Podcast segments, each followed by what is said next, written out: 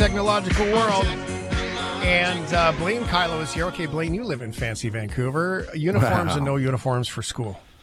Um, there are uniform like schools around me, and I I think that the schools that you have uniforms, they tend to have uniforms because they've got a mix of kids, and a uniform is a way for the schools to try and make the kids feel equal, even though maybe economically socioeconomically they're not equal. So I can see why a uniform might be good in that respect. hmm Because if you don't have the money to spend on super fancy clothes from Aritzia, you're not going to feel left out. Text comes in and says, to your point, I went to a school with uniforms and kids still knew who had and who did not have. Kids still got picked on for lots of reasons. Uniforms made no difference. So Yeah, it's an interesting conversation, right? Kids kids are smarter than you think. Well, that's the thing, right? Like, there, is it really going to stop a jerk from being a jerk because they're wearing the same plaid as that guy? I don't think that's the case. I think a jerk is a jerk. So, They find Anyway. they they find a way their jerkness Right. finds a way to come it out. always shines through. Um, so anyway, uh, Blaine is a cool dad. That's why I asked the question 877-399-9898 uniforms. Yes or no? What are your thoughts?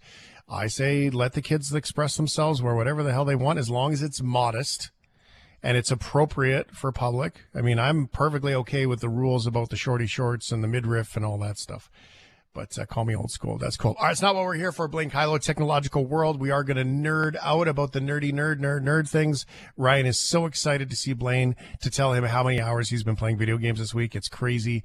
So uh, let's get started with Minecraft. Well, Minecraft is a game that everybody knows, and it started off as this small little indie game, very blocky, like all of the characters and all Ooh. of the environments and everything. And then you know what it became? A great way to release secret data from the military of the States. Minecraft is so many things to so many people. And Microsoft, when they purchased this franchise from Mojang a while ago, they spent a lot of money on it. And they've kind of done a really interesting job of expanding it and continuing to make it relevant in new ways. One of those ways is keeping it accessible on every platform you can think of. So you can play Minecraft on any platform, Sony platforms, Nintendo platforms, all different types of Windows environments. It's on Linux, it's on Mac OS. Um, and they also do different types of games. So last year we had Minecraft um, Dungeons, which was a dungeon crawler RPG type game. And arriving yesterday is a new one, Minecraft Legends, which uses the Minecraft environment and the Minecraft brand in a real time strategy game with a little bit of tower defense mixed in. So, this is a really interesting experience. Developed in Vancouver by Blackbird Interactive with support from Mojang, which kind of runs the franchise. The whole idea here is you select a Minecraft character, you know, the cuboid gloried characters, and you're thrown into action in the overworld, which is what we call the Minecraft environment. And you have to rescue and defend the villagers in that world from the nasty piglins that are invading from another dimension. And so, what you're doing here is you're developing and managing an army of golems that you can create by mining resources from the environment and creating these generators that will create golems for you. And then you have these armies of different types of golems that you can control and you send into battle against the piglins to save the villagers. You can also construct towers that will fire arrows at enemies. You can construct bridges to get across the environmental challenges that are in your way. And in doing all of this, by creating all of these things, you have to try and save the overworld from the invading piglins. It's super fun. It's all kind of new game modes that people who are playing Minecraft might not be familiar with. So introducing them to new types of games. And you get some really sophisticated gaming here when you figure out the strategy behind where should you construct your tower defenses and how do you properly manage and control your little armies of golems to go out there and do what you want them to do? How do you manage your resources so that you're spending those resources on the right things at the right time? When you get good at the story mode you're going to take that into the online mode where you can actually pit your golem armies against other player golem armies and you can go two versus two three versus three four versus four and have all kinds of really fun games against other players out there. And it's a real thrill when you figure out how to outwit those other players and it can be kind of maddening when you realize that in fact you're the one who's been outwitted. Oh outwitted Dun dun dun. Minecraft is one of those fantastic, super simple. I worry that it's gotten too complicated building bricks creative thing that kids could do. It was the digital Lego. Has that been lost or is it still okay? Well, it's it's absolutely still there, and I'm not suggesting that everybody's going to like taking their Minecraft and having it in a strategic tower defense type game mode. I'm not a huge real-time strategy player it makes my brain want to do too many things to try and manage that stuff. But this is not super sophisticated real time strategy. It's not like the really complicated things that are out there that you will mostly be playing on your PCs. It's a pretty good introduction to that type of a game mode. And because it's in the Minecraft environment, it's something that's comfortable, it's something that's fun, and it just takes that whole world and just plays with it and does something different. Cool.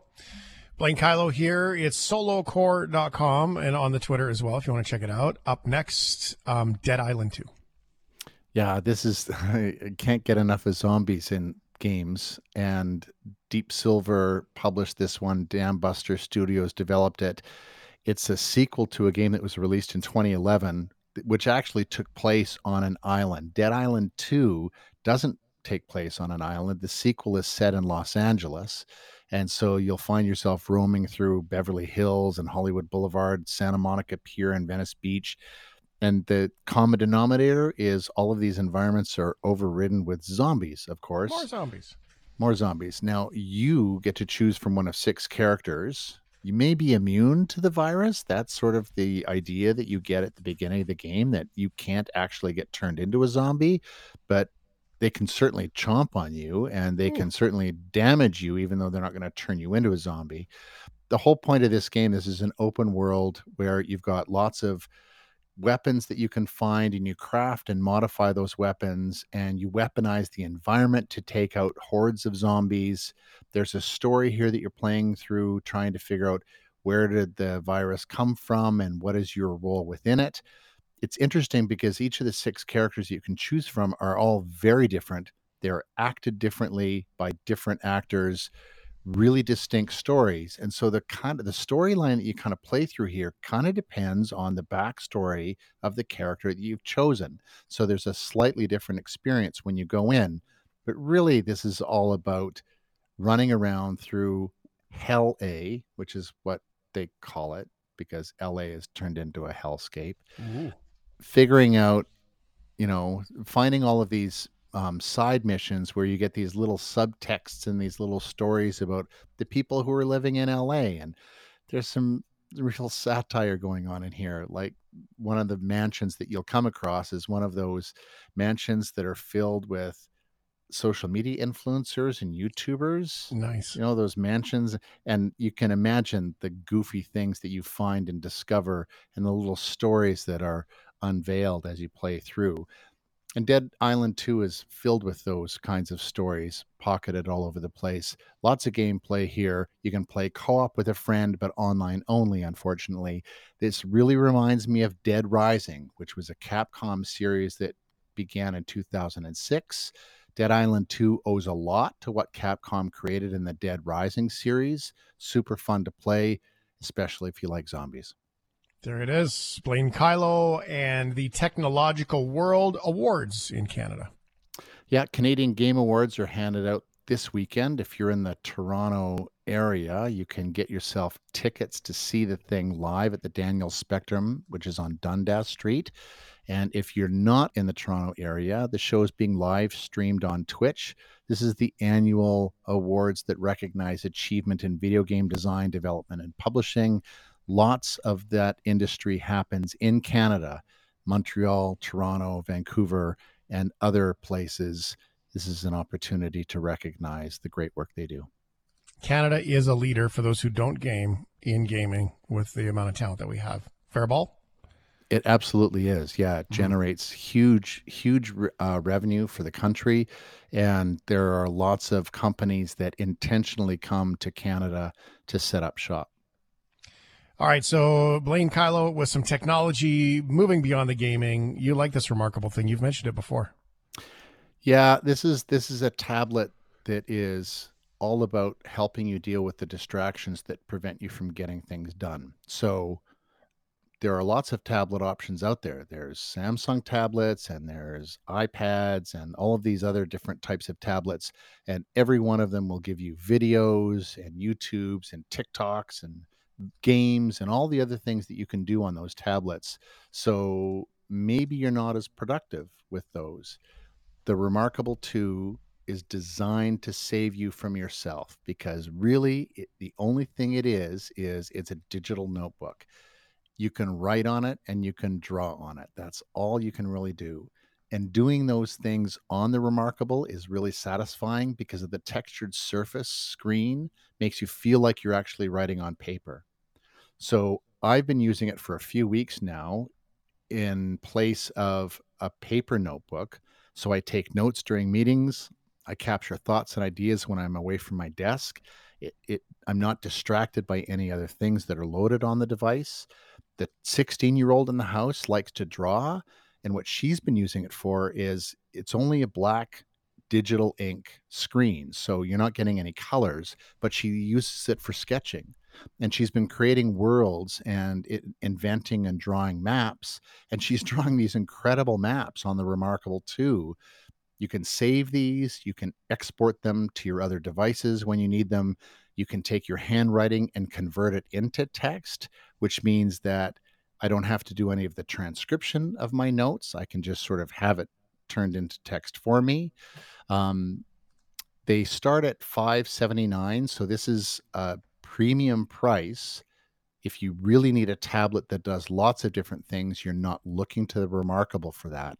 But if the people who are really going to benefit from a remarkable 2 you know who you are. You're you're writing lots of notes. You're the kind of person who's going to go into a coffee shop and you need to sit off in a corner and just really write down what's in your head. You can also get the type folio if you want to turn the tablet into a typewriter and that's all it's intended to be that's all that it does it's a notebook it's a typewriter it's a way to get your thoughts down on kind of paper, but not paper. Blaine Kyllo, it's a technological world. Thank you very much, sir. I am happy to be here. I'll see you next week.